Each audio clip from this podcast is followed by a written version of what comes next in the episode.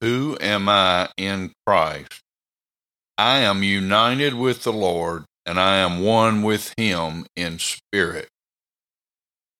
Jesus said in John 17, verse 21, referring to us, that they may all be one, even as you, Father, are in me, and I in you, that they also may be in us, so that the world may believe that you sent me.